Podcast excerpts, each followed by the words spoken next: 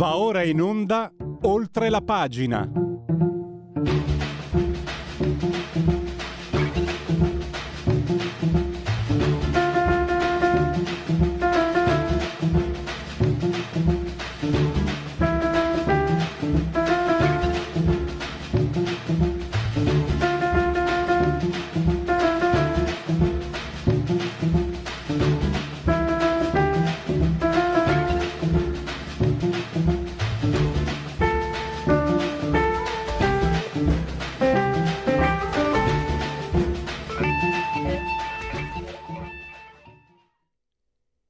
Oltre la pagina Radio Libertà. Allora iniziamo subito, parleremo di Europa, parleremo di tassazione, io l'ho chiamata Maximum Tax, ma si chiama in realtà GBT Global Minimum Tax, la tassazione sui giganti del web, che c'è un dato che voglio segnalarvi subito. Nel 2020 le imprese in Italia con meno di 5 milioni di fatturato versarono nelle casse dello Stato 19,3 miliardi. Le, le big tech, come si chiamano, le 25 filiali di queste aziende versarono 186 milioni, 186 milioni a 19,3 miliardi, aziende con fatturato inferiore ai 5 milioni. Quindi è meglio, mettere, è meglio dire, che vi si ponga rimedio voi lo sapete poi prima del 2019 per 4-5 anni ci fu la tassazione agevolata. I, gli irlandesi che sono tanto simpatici che nella storia sono, sono stati utili solamente a scrivere, a bere e a fare pasticci, dove sono dei grandi campioni, anche a fare musica. Hanno, avevano combinato anche questa, la tassazione agevolata, e hanno agevolato questi personaggi.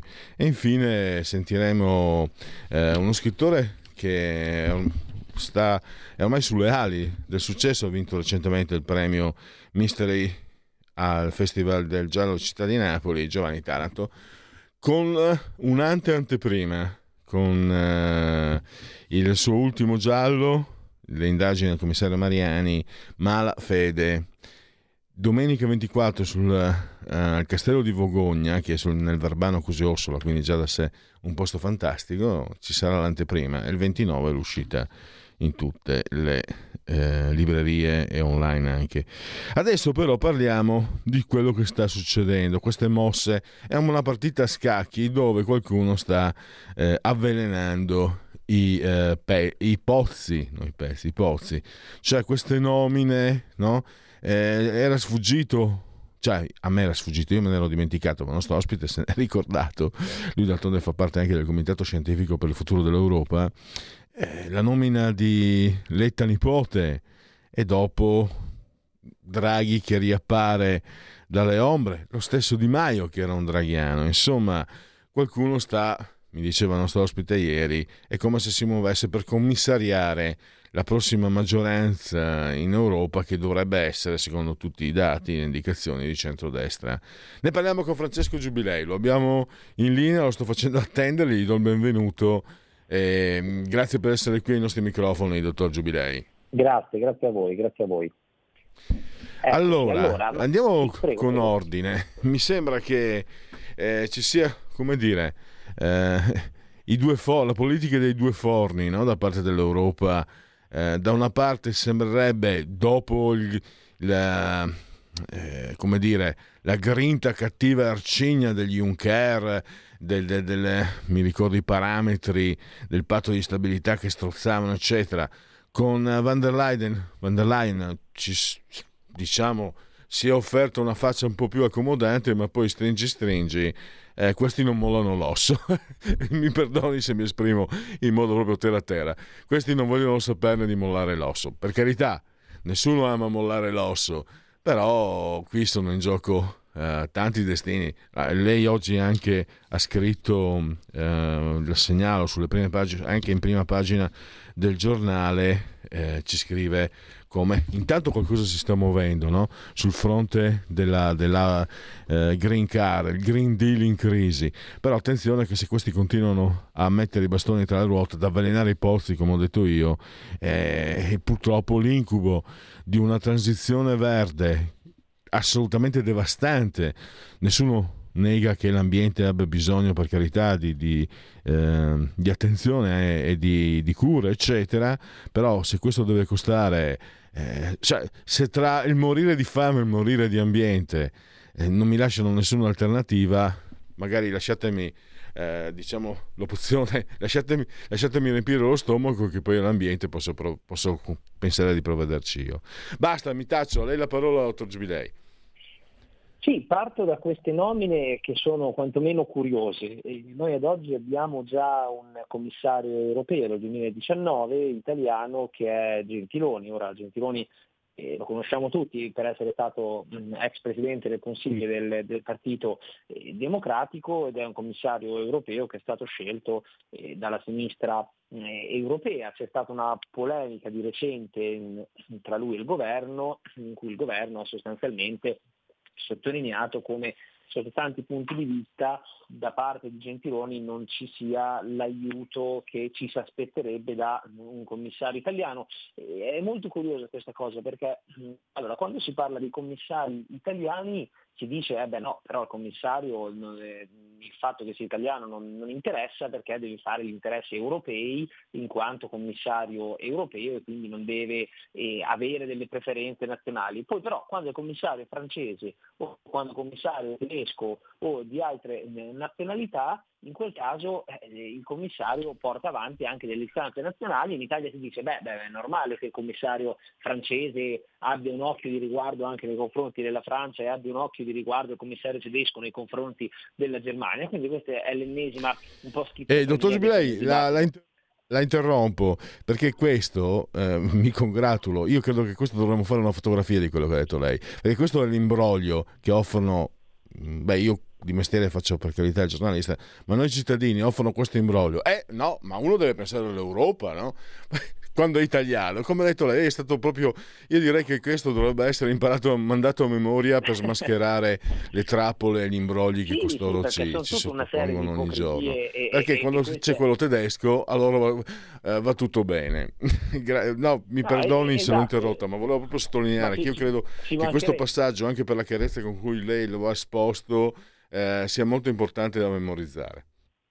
Sì, perché poi questo è, quello che purtroppo eh, accade concretamente. Quindi noi avevamo già un commissario eh, europeo per l'appunto italiano con, con un preciso orientamento che era Gentiloni. Ora, dal settembre dello scorso anno, quando c'è un governo di centrodestra, che cosa è accaduto a livello europeo? A livello europeo è accaduto che ci sono state una serie di nomine eh, quantomeno eh, sospette, eh, una serie di nomine di italiani che hanno tutti un posizionamento diciamo non vicino, non propriamente vicino a quello del, eh, del governo. E anche in questo caso eh, aspetto simpatico perché nel momento in cui eh, ho, riportato questa, questa, notizia sottolineando come sia quantomeno curioso che siano avvenute queste nomine su cui poi arrivo, la risposta è stata beh ma come ma ehm, voi eh, conservatori, voi sovranisti, voi eh, simpatizzanti del governo centrodestra dovreste essere felici che sono nominati degli italiani a livello europeo. Eh, il problema poi è quale linea portano avanti questi italiani. E la prima nomina che c'è stata è quella, vi ricorderete, di Luigi Di Maio.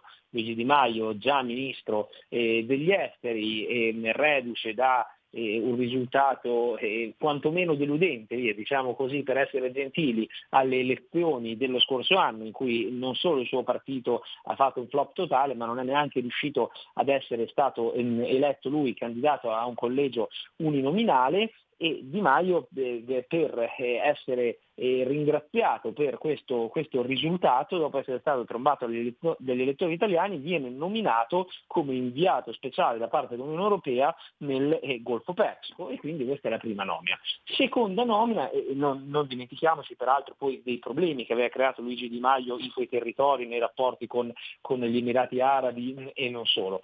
Seconda nomina che viene fatta proprio pochi giorni fa, perché ci si avvicina poi ormai sempre di più alle elezioni europee, siamo de facto in campagna elettorale per le elezioni europee e quindi l'Unione Europea che ha un preciso orientamento, eh, l'attuale Commissione Europea eh, sostanzialmente vuole una riconferma del, dell'attuale maggioranza e quindi cerca di eh, lavorare in questa direzione, hanno nominato ehm, Mario Draghi, ehm, gli hanno dato un incarico eh, di carattere ehm, esplorativo, però eh, c'è stata questa nomina di Mario Draghi. Ultima nomina che è arrivata invece è stata quella di, eh, di Enrico Letta. Enrico Letta, l'ex anche lui eh, primo ministro italiano del, eh, del Partito eh, Democratico, ha avuto un incarico per, eh, per cercare di, ehm, di, costruire sostanzialmente un gruppo di, di, lavoro e fare una ricerca sul tema eh, della concorrenza a livello europeo. Quindi questa fila di nomine, che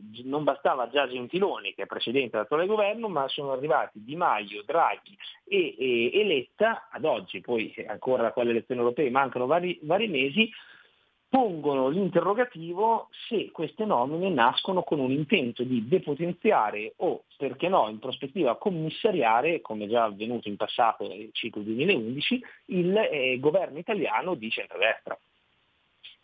Ecco, eh, dottor Giubilei, le chiedo questo. Sul giornale dove lei scrive, penso che ogni giorno, eh, nei giorni scorsi il direttore Sallusti ha scritto una lettera aperta, no? si è raccomandato non dividetevi, signori segretari eh, del centrodestra. E mi aggancio a quello che lei ha esposto con grande chiarezza. Io, mi, come dico, mi esprimo, come si dice, mi esprimo con parole mie. La sinistra dimostra di avere gli schemi, no? E lei ci ha risposto anche chiaramente, questi sono schemi, sanno come muoversi.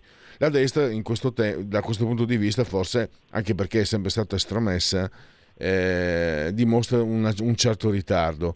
Lei condivide, diciamo, cosa ne pensa? Deve stare attenta in questo mo- momento particolare in cui comunque c'è un consenso o, o c'è anche una respinta, no? Non si vuole, cioè la transizione, il Green Deal ha veramente, come direbbero gli squallor, sfrandigato e mi fermo il cittadino comune non ne può più, ultima generazione, le persone normali, normali, lo dico proprio, normali, no? non ne possono più di questi fanatici, non si tratta di essere di destra o di sinistra, cioè, questi fanatismi hanno veramente esasperato e quindi è un momento propizio anche dal punto di vista del sentiment, no? Della, del cittadino. E secondo lei deve stare attento il centrodestra a non, dire, a non far impazzire la maionese?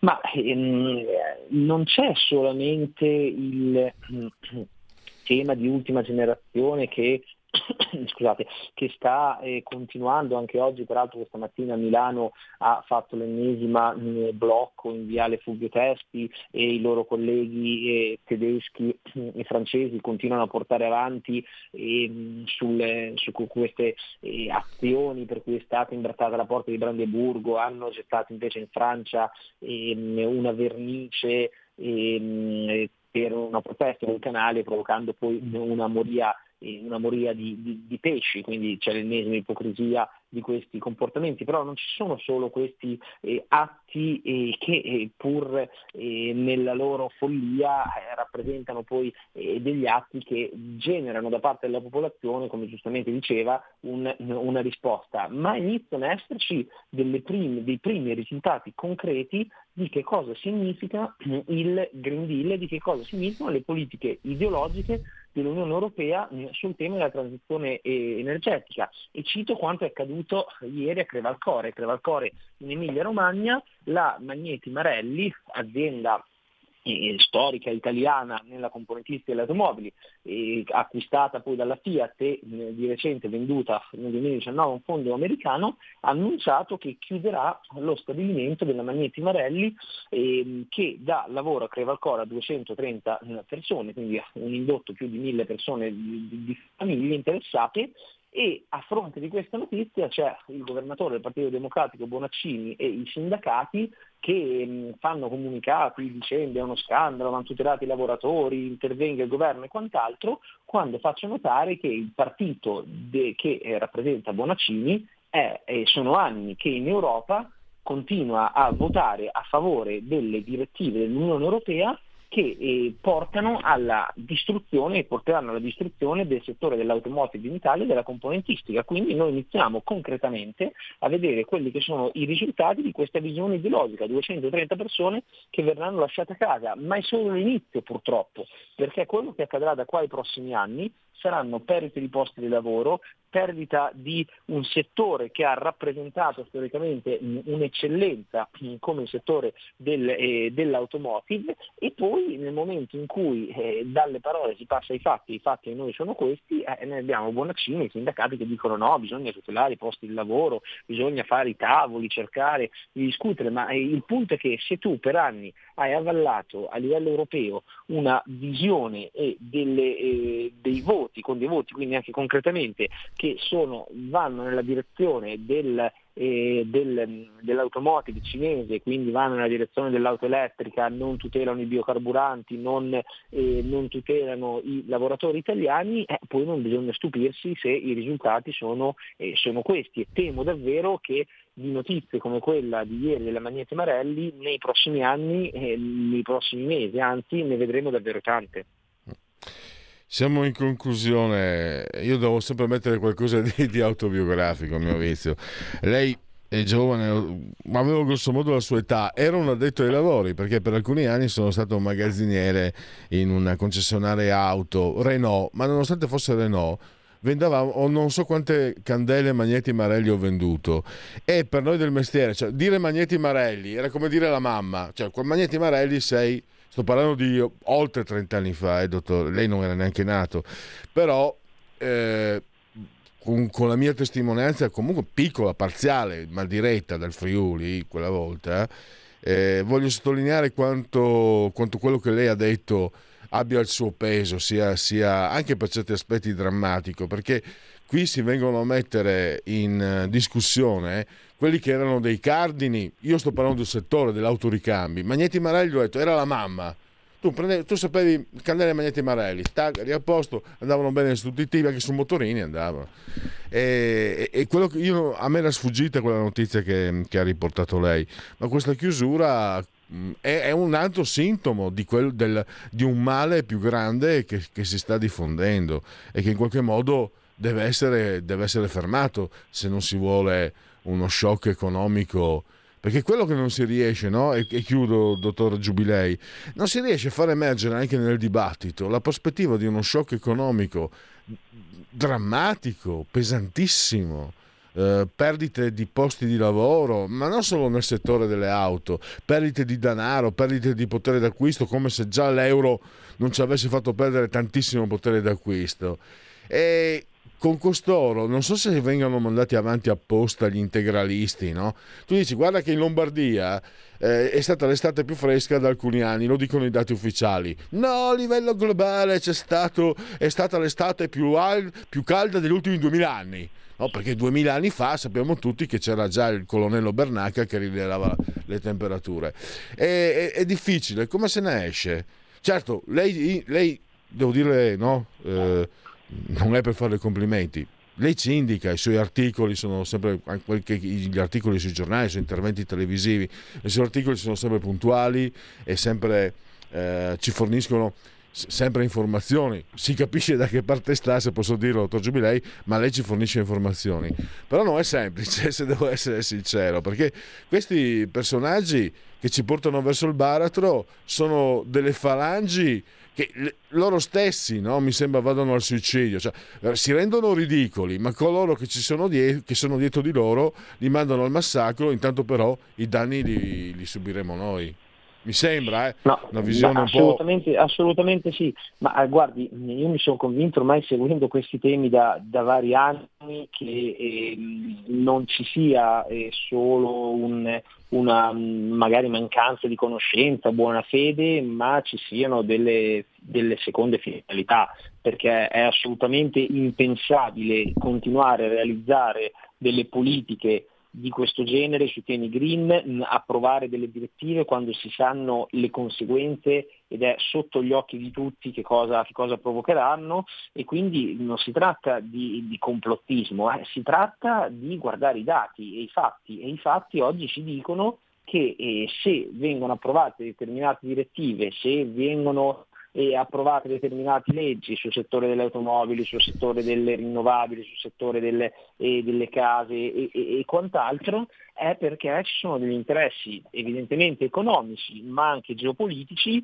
eh, e poi non stupiamoci se, se, se c'è il Qatar Gates che eh, portano a voler prediligere un modello rispetto eh, a, ad un altro modello che evidentemente eh, viene ritenuto non più eh, necessario. E poi se a queste seconde finalità si unisce un'ideologia che è alla base di gran parte di queste eh, decisioni, si unisce un, un, approccio radicale, una totale mancanza di buonsenso, eh, il cocktail è micidiale e, il cocktail poi porterà all'impoverimento delle, delle nostre economie, porterà a un, eh, a un depotenziamento del, dell'Europa e dell'Unione Europea che eh, de facto stiamo già eh, vedendo, certo. cioè, lo vediamo sui temi culturali, lo vediamo sulla geopolitica e lo vedremo anche sull'economia. Esatto, e siamo in conclusione, mi sembra che questo sia il punto. Si può discutere di trologia o meno, ma questi sono i risultati, i fatti sono questi. Il Qatar Gate, adesso stanno cercando di smontarlo, ma di fatto sono disputati i mondiali di calcio in un paese che ha, che ha trattato come schiavi i lavoratori, sono morti 6.000, non so quanti. Ero, lo dico troppo spesso, quando ero giovane io, era per carità più formale perché poi i traffici li facevano lo stesso, ma il Sudafrica era bandito da tutte le manifestazioni sportive. Qui sono andati a fare i mondiali di calcio in casa del lupo che si mangiava gli agnelli e, e, viva, e viva, il lupo che si, che si mangia gli agnelli. Vabbè. Dottor Giubilei, eh, ho parlato un po' troppo, mi scuso, ma lei mi ha stimolato eh, anche i suoi articoli. Io la ringrazio, spero di averla presto nostro, nostro ospite e a risentirci a presto. Grazie, grazie a presto. Ehi tu, non trovi più il segnale di Radio Libertà sulla tua radio DAB? Non disperarti, risintonizza. Sì, ma come? È facile, tasto menu, poi scegli il tasto corrispondente alla ricerca automatica dei canali, attendi qualche minuto e tutte le stazioni DAB della tua zona saranno disponibili. Stai ascoltando Radio Libertà. La tua voce libera, senza filtri né censura. La tua radio.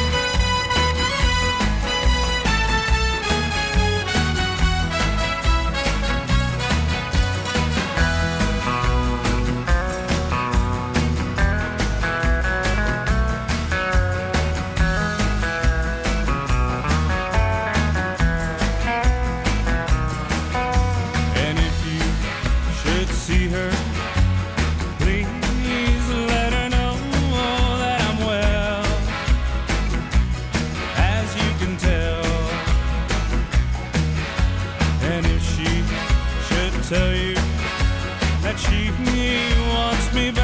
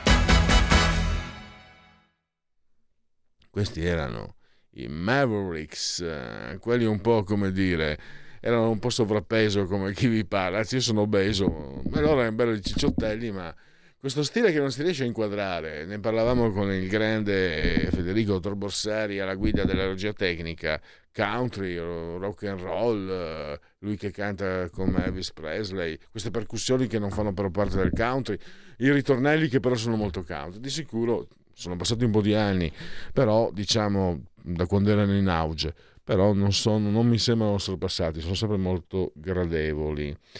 E invece è, è l'ora di sorpassare una volta per tutte le agevolazioni, a dir poco è un, è un, è un, eufemismo, di cui hanno goduto per anni, per anni i giganti del web i nomi li conosciamo, Apple, Google, Facebook, Amazon, Microsoft. E questi è curioso anche, no? La metto in politica, ma noi non, con la nostra ospite adesso non la mettiamo assolutamente in politica perché le ha fatto proprio un lavoro di ricostruzione su quello che sta cercando di fare questo governo, andare a prendere i soldi dove i soldi ci sono. Con, io l'ho chiamata Maximum Tax, Global Minimum Tax, GBT.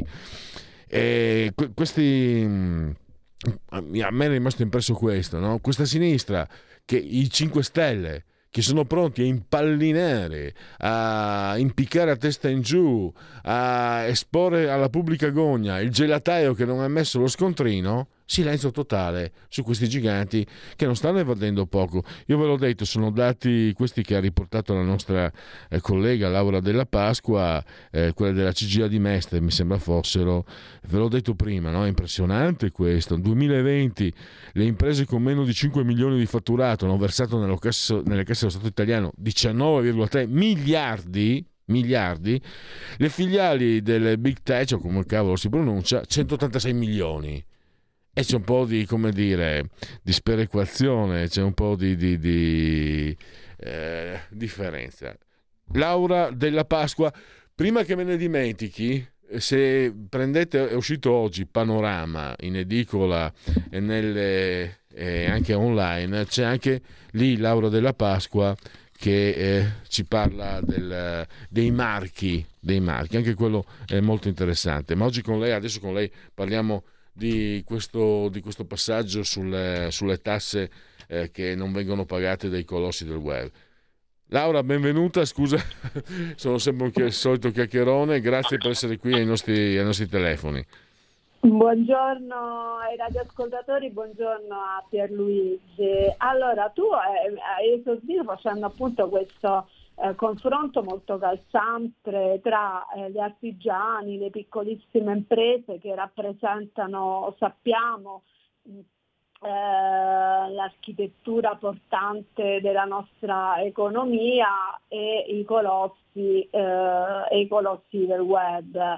È un confronto che dal punto di vista delle imposte pagate è, um, è sorprendente e, eh, è anche commisurata a quella che è la rispettiva potenza di fuoco. Cioè vorrei ricordare per esempio ehm, gruppi come che tutti noi conosciamo benissimo, Google, Apple, Facebook, Amazon, Microsoft, che sono le cinque maggiori multinazionali ehm, della tecnologia occidentale, hanno 5 miliardi, 5 miliardi di utenti e almeno mille miliardi di dollari di capitalizzazione in borsa. Eh, è stato calcolato da un'organizzazione britannica che praticamente il tax gap, cioè il divario tra le imposte che pagano e quelle che dovrebbero pagare ma non fanno, è di oltre 100 miliardi di dollari. Ecco. Quindi mh, mm, eh, pagano tra Alphabet, appunto Google, Amazon, Apple, Meta, Platform, eh, Microsoft, praticamente ehm, pagano miliardi e miliardi in meno di quello che, eh, che, dovrebbero, che dovrebbero versare al fisco dei vari stati. Ma perché questo? Perché praticamente eh, grazie al fatto di non avere una, eh, una, sede fisica e quindi riconducibile a un territorio nazionale, loro potendo operare sul web possono benissimo eh, andare a cercare situazioni di paradisi fiscali o comunque di, ehm, di sistemi fiscali più, eh, più vantaggiose e quindi sottrarsi al pagamento per esempio del fisco in Italia.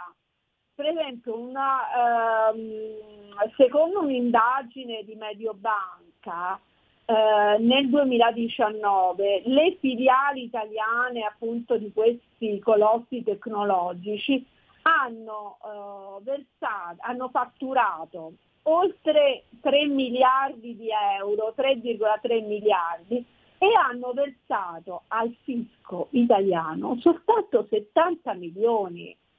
Cioè, allora c'è, qualco, c'è molto che non quadra in tutto, in tutto questo. Ora il governo con la Global Minimum Tax che recepisce una direttiva europea eh, sta cercando di, ehm, cioè, di, chiudere voglio dire, questi, eh, questi, questi steccati anche se potremmo dire che si chiudono le stalle quando i buoi sono praticamente già, uh, già usciti. Però vabbè, insomma qualcosa viene fatto e riguarda soprattutto le imprese, tutte le multinazionali tecnologiche, quindi soltanto, non solo quelle che operano nella, ehm, sul web, che hanno un fatturato superiore a 750 milioni di euro e quindi dovrebbero eh, pagare un'imposta minima almeno del 15% sui profitti realizzati in ogni paese, anche attraverso le loro sussidiarie. Però che succede? E quindi qui eh, si apre tutto uno scenario, perché detto così sembrerebbe, diceva, ah, va bene, ce l'abbiamo fatta, li abbiamo messi nell'angolo, finalmente eh, gli facciamo pagare un po' di imposte come fanno appunto eh, come fanno i cittadini, i cittadini normali. Insomma, diciamo che eh, messa così è troppo facile, perché innanzitutto bisogna eh, andare a capire veramente qual è il fatturato di queste, di queste società. Mm, e poi c'è il discorso dei dati, che sono la vera ricchezza delle multinazionali del web. Cioè, che cosa si intende per dati? Quando noi facciamo, per esempio, una ricerca su Google, non so, dobbiamo fare un viaggio, allora cerchiamo su Google mh, mm, eh, che eh, il nostro albergo, eh, l'aereo o il treno, ehm, un tour operator, oppure ci informiamo, non so, sui negozi eh, di quel determinato posto.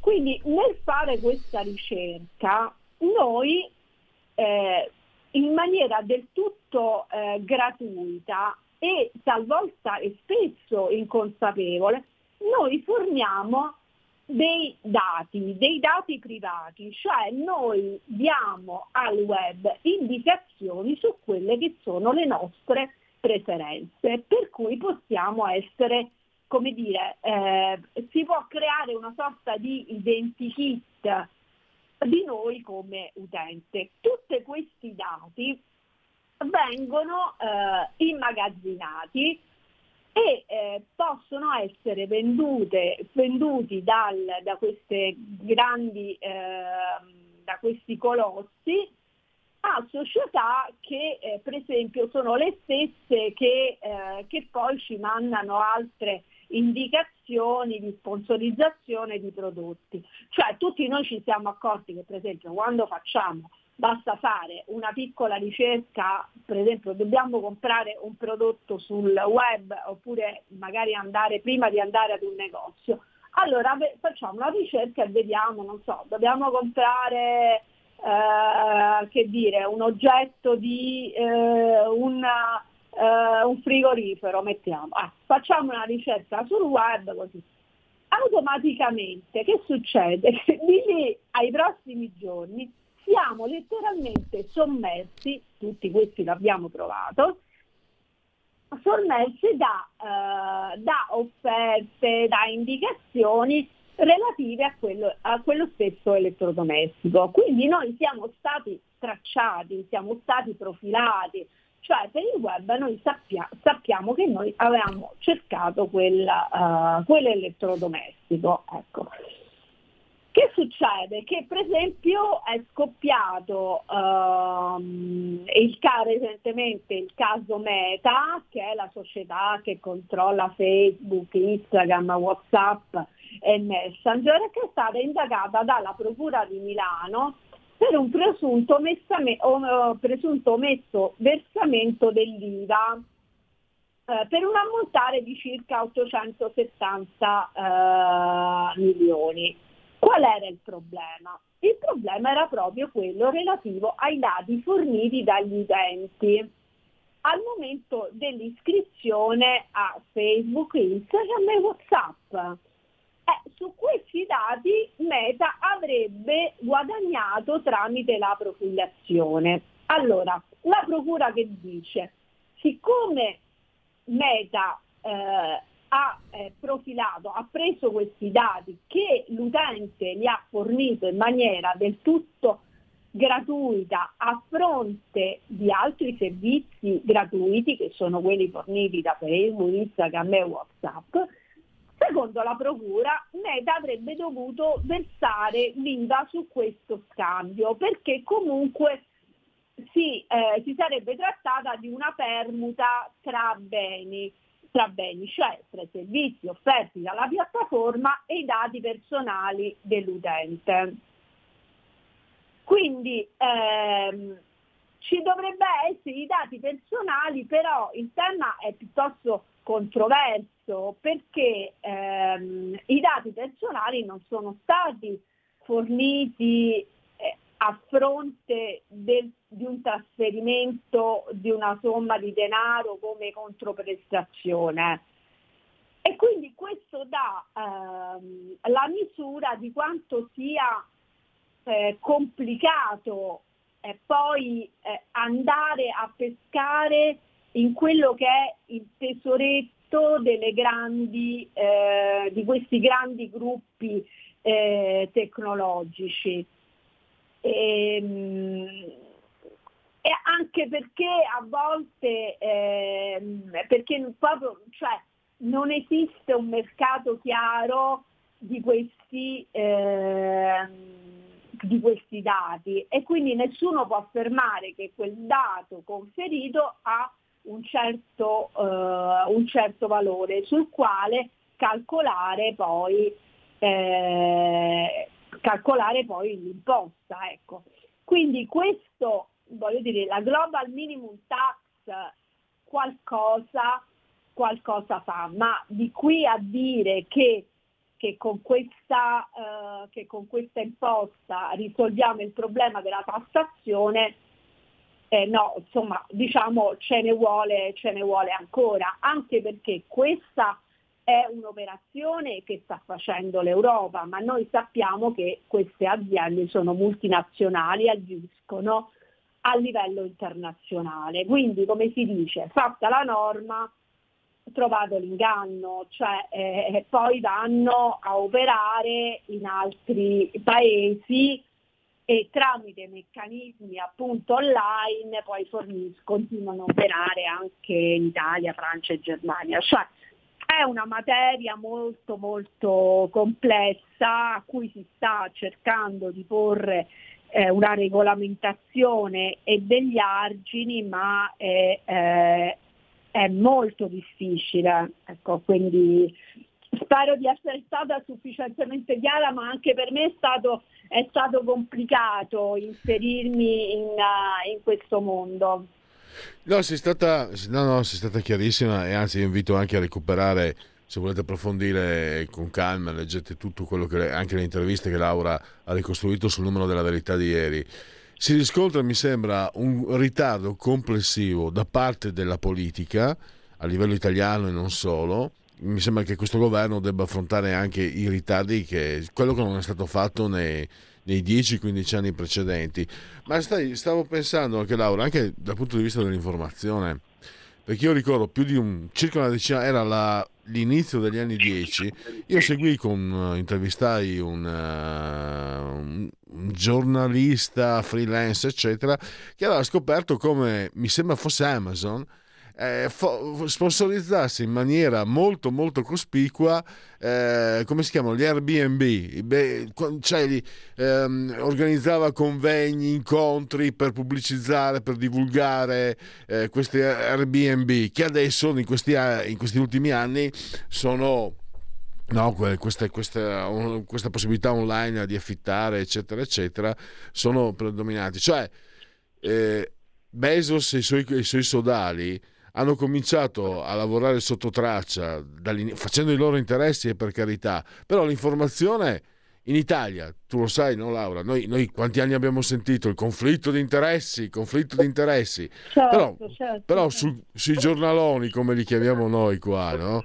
eh, qualche articolo, anche queste, queste, queste trasmissioni televisive, i Santori e tutti quegli altri, una, un'inchiesta in questa direzione io non l'ho mai vista e questa è anche una colpa questa, una grossa colpa perché tu hai ricostruito molto bene la difficoltà, perché c'è anche la difficoltà di capire se queste aziende, eh, eh, tu l'hai scritto molto con chiarezza, l'ho capito anch'io che non sono addetto ai lavori, eh, potrebbero generare reddito non imponibile, quindi vai tu a prendere, bisogna veramente rivedere anche le, le norme e le leggi.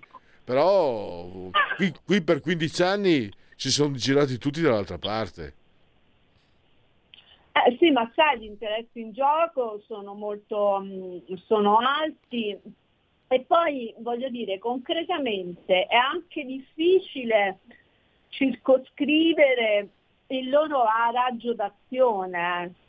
Mm, cioè, il web è una, um, è una giungla, è una giungla ed è, mh, eh, ed è complicatissimo ehm, andare eh, a, a, operare. Ecco, basta vedere eh, la difficoltà con cui eh, la, diciamo, la polizia eh, cerca di individuare per esempio eh, i pedofili sul web, ecco, ehm, oppure mh, la tratta dei bambini, oppure la, eh, il mercato delle armi.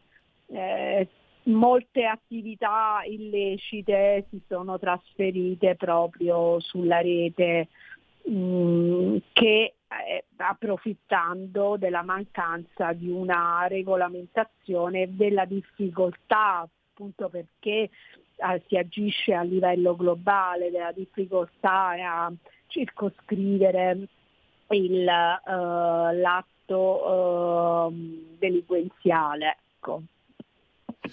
Allora, eh, siamo arrivati al termine. Eh, io ringrazio ancora Laura della Pasqua. Eh, potete leggerla, recuperare. Anche oggi c'è un suo articolo comunque sulla verità. Il, il numero della verità di, e, di l'altro ieri, di lunedì, chiedo scusa. E poi anche su Panorama. Laura, ti ringrazio davvero e a risentirci presto. Grazie a voi, buona giornata e buon lavoro. Segui la Lega è una trasmissione realizzata in convenzione con La Lega per Salvini Premier. Segui la Lega, prima che la Lega segua te la Marciano, seguisca te la Pellegrina e anche secondo la sintassi sono sul sito legaonline.it, scritto legaonline.it. Quante cose si possono fare? Beh, seguire le feste della Lega, iscriversi alla Lega è molto facile, lo si può fare versando 10 euro anche tramite PayPal, PayPal, PayPal senza nemmeno vi sia necessità che siate iscritti a PayPal, PayPal, poi il codice fiscale e gli altri dati richiesti e quindi vi verrà recapitata la magione per via postale, ma se di ci sono poste italiane. Sono consigliati gesti apotropaici forti, calorosi e profondi sia alle femminucce che ai maschietti, la tessera Lega Salvini Premier. Il gesto di l'atto, la scelta di autodeterminazione civica, il 2 per 1000, il tuo sostegno vale 2 per 1000, scrivi D43 nella tua dichiarazione dei redditi Uniti, scelta libera che non ti costa nulla. Di, di Domodossola 4 i Cavalieri dell'Apocalisse le stagioni quello che volete voi 3 sempre comunque il numero perfetto e infine andiamo sulle apparizioni dei protagonisti politici della, della Lega eh, che allora non è vero, qui non, mi mancano gli aggiornamenti, quindi sicuramente ve ne saranno e siccome questa rubrica è una, una rubrica che intercorre per ogni trasmissione, per ogni, per ogni eh, diciamo, frazione di questa emittente, sicuramente chi mi seguirà vi aggiornerà anche su uh, questo. Possiamo chiudere e poi passiamo magari a un po' di, di sondaggi. Segui la Lega è una trasmissione realizzata in convenzione con La Lega per Salvini Premier. Ecco, prima dei sondaggi, visto che c'è qualche c'è un minuto, eh, i convenevoli formulaici non li ho ancora fatti questa settimana, siete in simultanea con eh, Radio Libertà quando sono scoccate le 11.27 in punto insieme al sottoscritto, ma soprattutto insieme al grande dottor Federico Borsari, assiso saldamente sulla tolda di comando in regia tecnica. Siamo entrambi sospesi a 115 metri sopra il livello del mare 23 gradi centigradi la temperatura sopra lo zero ovviamente interna 22,7 esterna però c'è molta afa afa afa che afa che fa che afa che fa. Una citazione eh, fumettistica non dico niente qualcuno chissà boh eh, per roba per pochi. Eh, poi 74% l'umidità, appunto, l'umidità 1015.6 millibar la uh, pressione. Come sempre un abbraccio forte forte forte forte forte forte forte alla signora Carmela Angela e Clotilde, loro ci seguono ma ci seguiscono anche, sempre la sintassi che lo ammette, dal canale televisivo digitale terrestre il 252 perché Radio Libertà è una eh, radiovisione. Chi si abbona a Radio Libertà campa oltre centenni. Meditate, gente, meditate.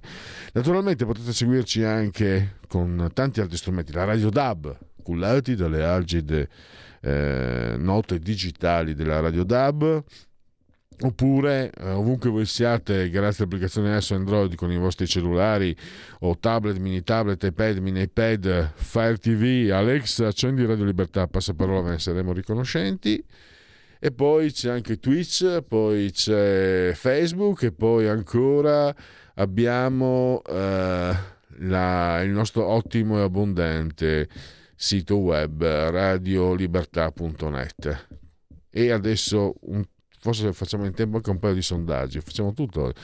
Allora Tecne questo sondaggio committente PTV programmazione televisiva SPA allora, i problemi, quali sono più sentiti? Il lavoro 65, la mobilità, cioè il traffico 42, il decoro delle città 35, criminalità 21, carenza di alloggi 8, eh, spazi verdi 6, inquinamento atmosferico 5%, scuole e asili 4%. E, eh, l'immigrazione sta diventando un'emergenza, sì 78 no 14. E, ancora, vediamo se senza, se riesco senza sforare. Oh, l'SVG, chiudiamo con l'SVG che è ufficiale. Fratelli d'Italia 28,8, PD 19,8, 5 Stelle 17,2, Lega 9,8, Forza Italia 6,3. Chiudo. Eh, a 31, eh, no, allora dai. Uh, facciamo gli ultimi tre li facciamo più tardi quindi andiamo in sosta e riprendiamo con la terza pagina parliamo di un bel romanzo giallo, un romanzo giallo vulcanico. Stai ascoltando Radio Libertà. La tua voce libera, senza filtri né censura. La tua radio.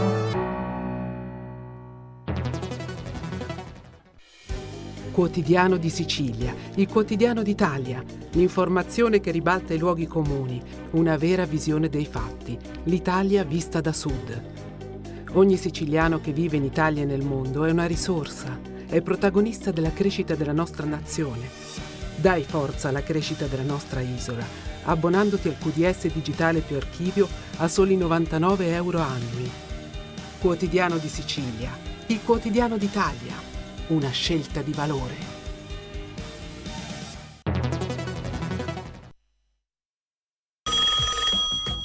Pronto? Avvocato. Mi dica. C'è bisogno di lei. Sono l'avvocato Celeste Collovati. Con me parlerete di pensioni e di diritto del lavoro e tutte le problematiche inerenti al lavoro. Ciao a tutti, sono Massimo Leonardi, avvocato e dottore commercialista. Con me parleremo di diritto tributario, diritto societario e danni da mala sanità. Sono l'avvocato Giorgia Colombo. Con me parlerete di immobili, condominio e diritto dell'arte. Vi aspettiamo! Vi aspettiamo! Vi aspettiamo! L'avvocato risponde ogni giovedì dalle 17 alle 18. C'è bisogno di lei.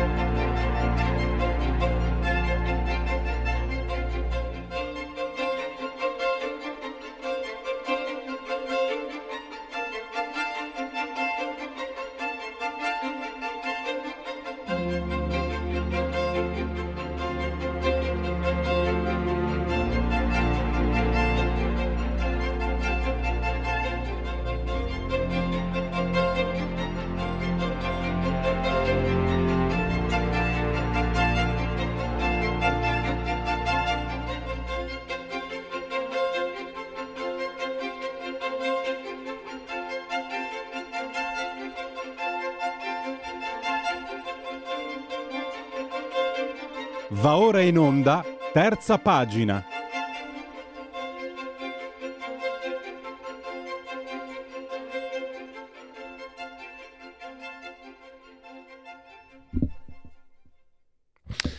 Non si ferma, non si ferma il commissario Mariani.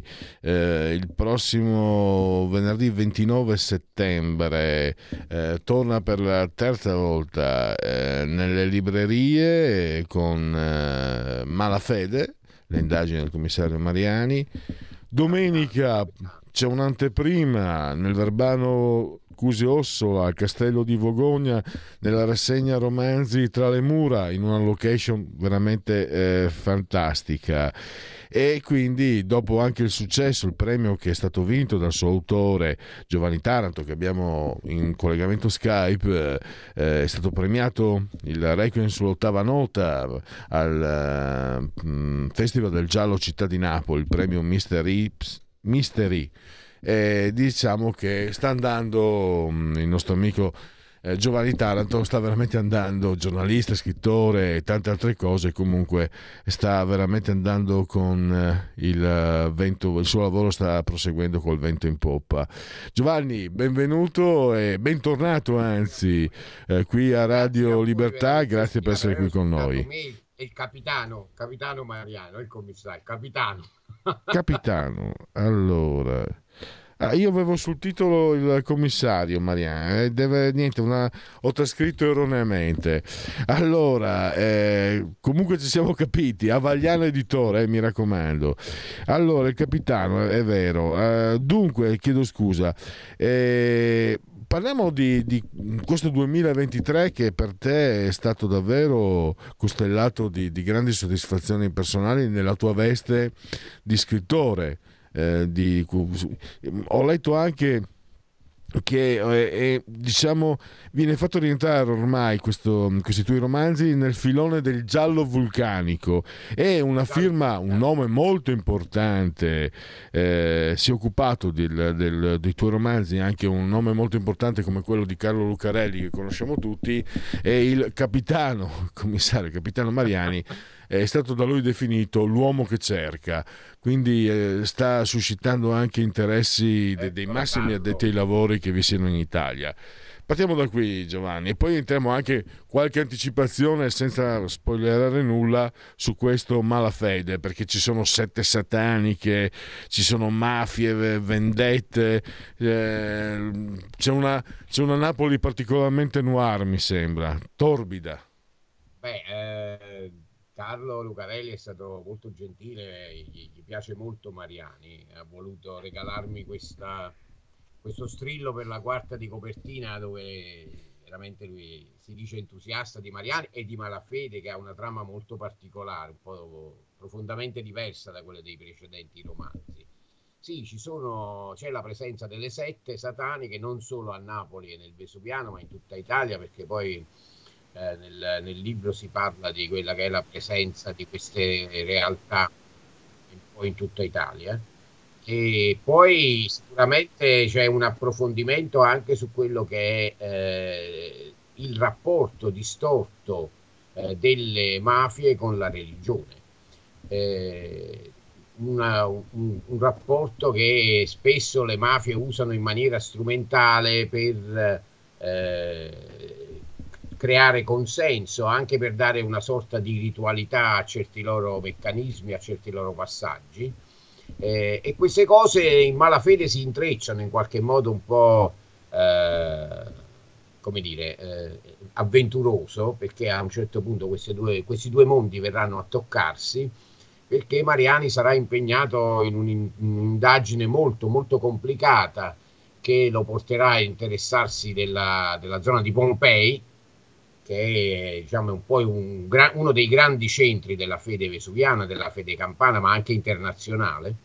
Eh, e qui si verificheranno degli eventi veramente inspiegabili, degli eventi che a un certo punto faranno pensare al sovrannaturale, ma Mariani, come dice anche Carlo Lucarelli, è un uomo che cerca, è un uomo che non si accontenta della prima spiegazione e, e, scaverà a fondo fino a trovare il bandolo della matassa, fino a capire che cosa c'è dietro queste, questi eventi che sembrano portare verso il sovrannaturale e che invece, secondo lui, eh, celano qualche cosa di molto più materiale, eh, gli interessi di qualcuno che vuole qualche cosa in particolare per qualche scopo in particolare. Si intrecceranno a questo punto eh, le vicende di sette servizi segreti stranieri, eh, criminalità organizzata, personaggi strani che ruotano intorno a questi mondi e per Mariani che non è uno 007 da film, ma è un carabiniere che deve indagare con i mezzi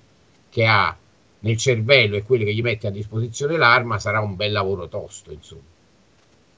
Eh, rispetto ai romanzi precedenti, anche quello che, ecco, in qualche modo il grande successo che, vi- che ha avuto Requiem sull'ottava nota, ti ha, eh, cos'è stato? Una- uno stimolo?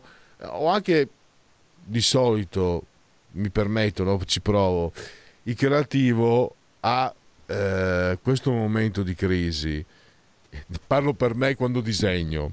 Se mi riesce un disegno particolarmente bene, mi riesce in maniera molto efficace, io non sono un artista, ma diciamo che nel momento in cui mi metto a disegnare è un momento sacro per me perché mi stacco da tutte le miserie del mondo e, e- e vivo con impegno, quindi mi faccio tramite io, ma è per tutti, per tutti coloro che appunto sono impegnati in attività creative, la scrittura, la musica, eccetera quando ti riesce eh, un'opera in modo particolarmente efficace, hai paura di non riuscirci più. Questo io parlo per me. Tu ormai sei, sei anche, anche- non sei solo cioè, creativo, sei anche professionista dello scrivere, il terzo romanzo, giornalista, eccetera, eccetera. Ecco, volevo capire il rapporto tra...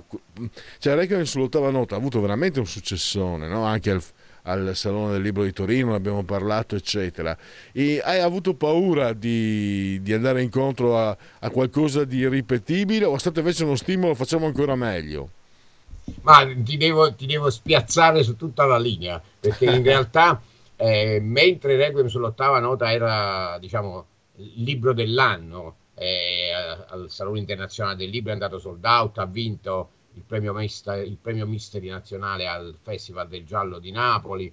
Mentre accadeva tutto questo, in realtà Malafede era già scritto da un bel po', perché io nel frattempo ero impegnato a chiudere il quarto libro che vedrete l'anno prossimo, fra un anno, un anno e mezzo.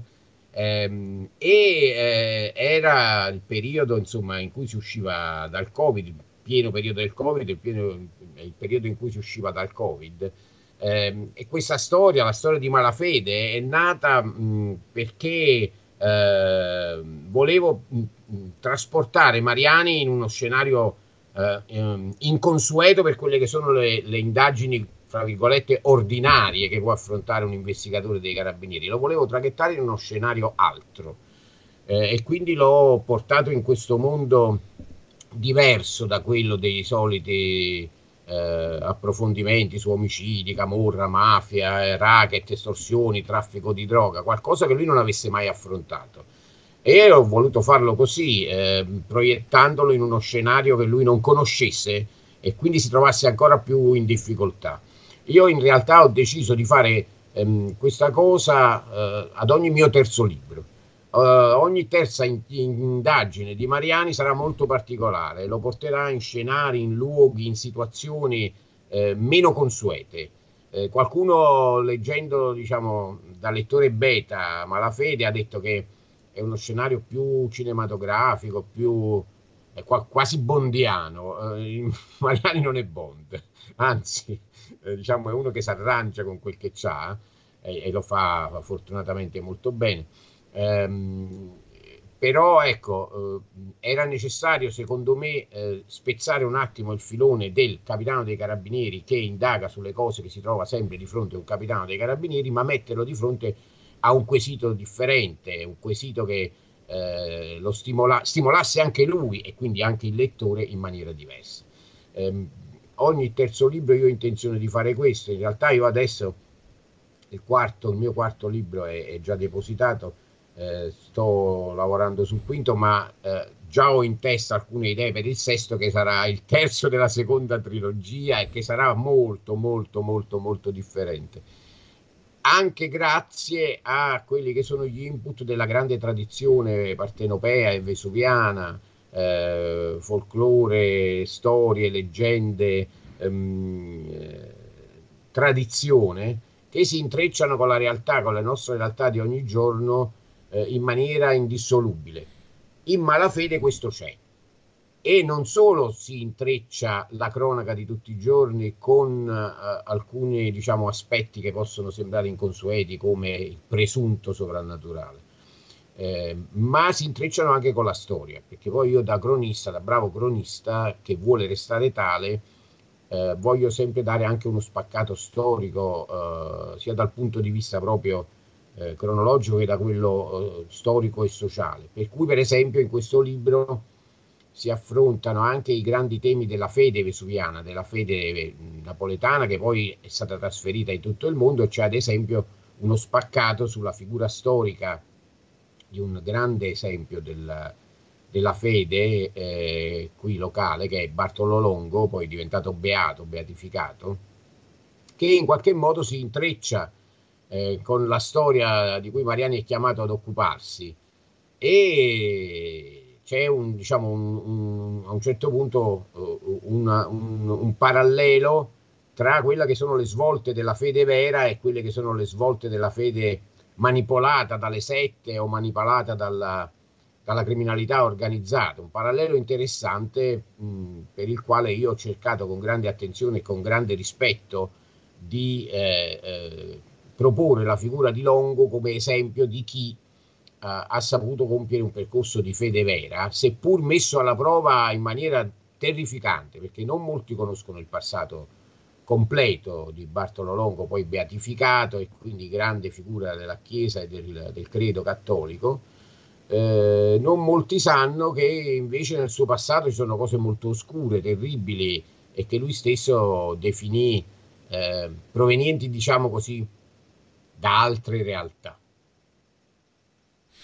Quindi parecchi, parecchi, mi sembra parecchi stimoli, parecchia canna al fuoco, come suol dirsi.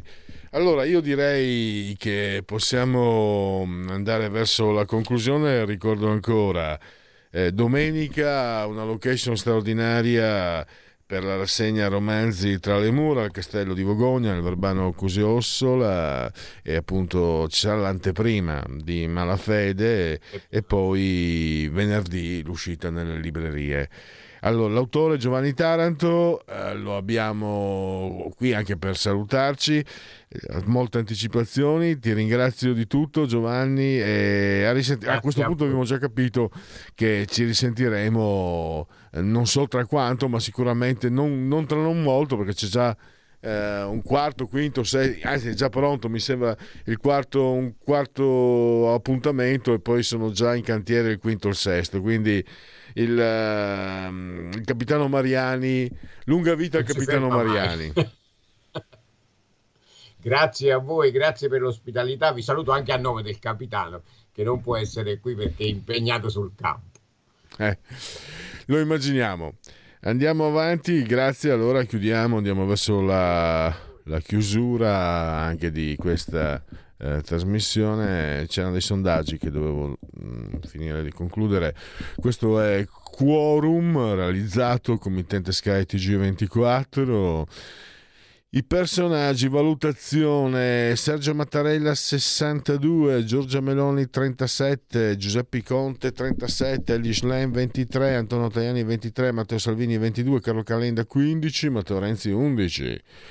La, il lavoro eh, del governo positivo 37, negativo 55, non sa l'8, poi non sa l'8, l'8% non sa eh, poi abbiamo... Mm, gli italiani guidano bene per il 32%, male per il 64%, non sa il 4%.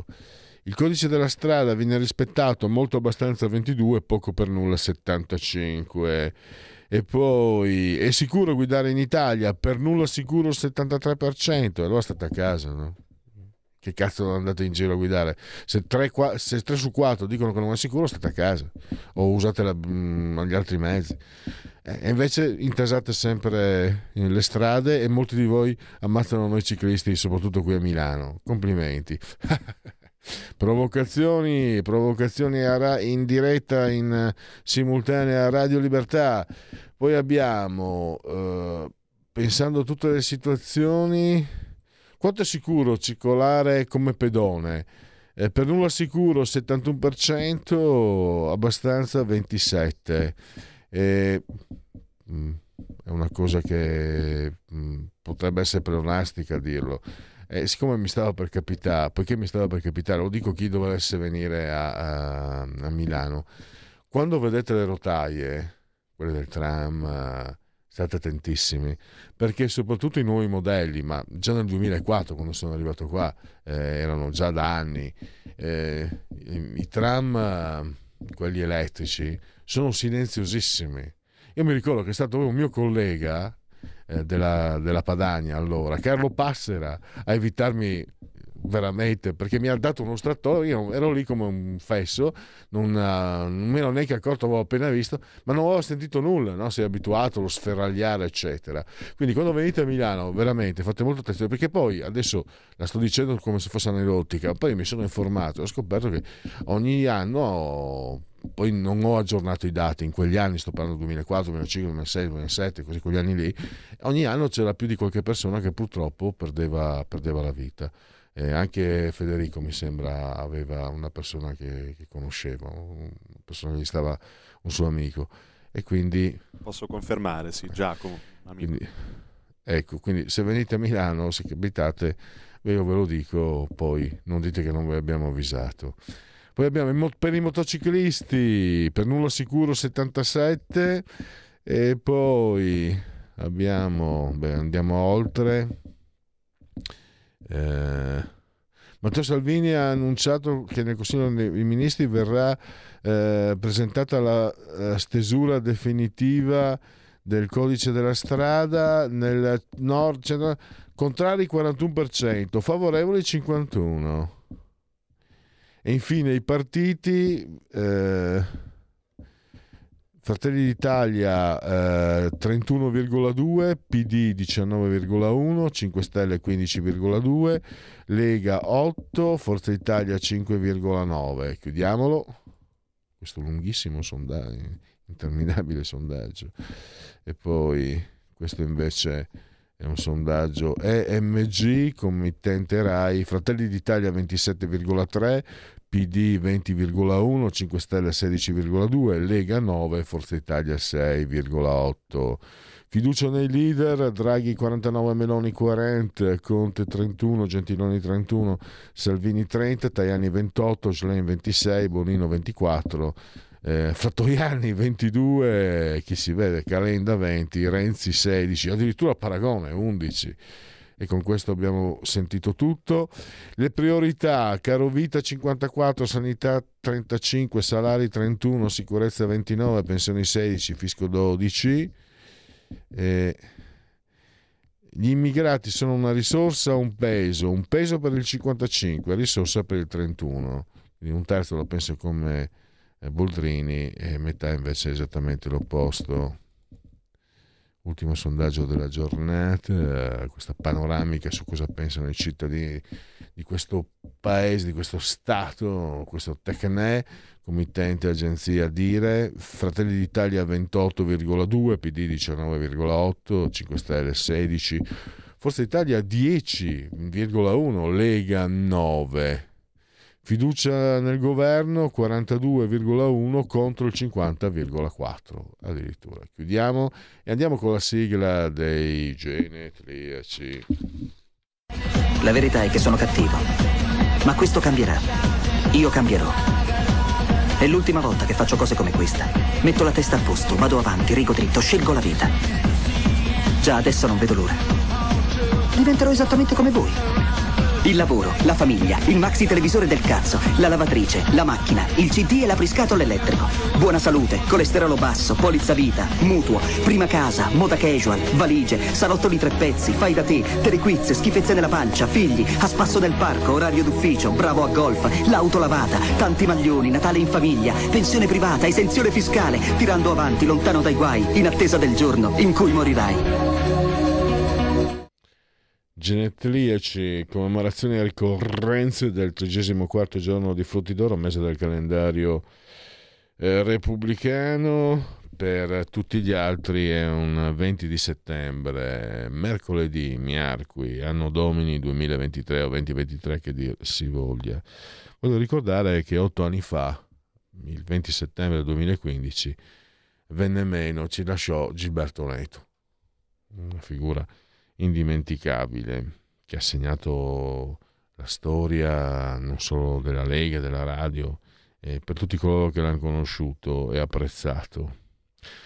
Cari amici vicini lontani, Nunzio Filogamo, Cesare Zavattini, per me cultura significa creazione di vita. Pensate, tre nomination, eh, zero Oscar, Totò il Buono, Miracolo Milano, fantastico. E poi Sofia Loren che disse, due nomination, un Oscar, non sono italiana, sono napoletana, è un'altra cosa. Un uh, artista protagonista dell'arte inferma- informale come Mario Schifano, la grande da Bagnara Calabra Mia Martini, eh, la musica non tradisce a differenza degli uomini. Domenica Rita Adriana Bertè e poi anche la sorella Loredana, tre anni dopo, anche essa il 20 settembre. Il rock è un modello di vita, non è eh, solo suono. E poi Carmela Rosaria, Loredana Bertè. Poi un virtuoso del jazz, del free jazz, eh, come Steve Coleman, non solo del free, del jazz. Il free, aspetta, forse mi confondo con un altro. Ha giocato nell'Inter ma anche nel Milan, da Cittadella Giancarlo Pasinato, calcio ovviamente, Asia Argento, nel cognome del padre direi, solo nel cognome del padre, e, figli anche di Daria Nicolodi, e infine, eh, qua ho scritto, no, faccio, avevo scritto, è incredibile che lei Dellish Lane appartengono alla stessa specie. Eh, sto parlando di Belen Rodriguez. È incredibile. Eh, auguri quindi a Belen Rodriguez, eh, vergine di segno zodiacale, ovviamente. E chiudiamo quindi mh, ringraziando il grande dottor Federico Borseri, assiso sulla di comando energia tecnica, e tutti coloro che hanno avuto la bontà e la pazienza di seguire oltre la pagina di Radio Libertà. Vi lascio al proseguio eccellente delle trasmissioni su questa emittente. Avete ascoltato oltre la pagina.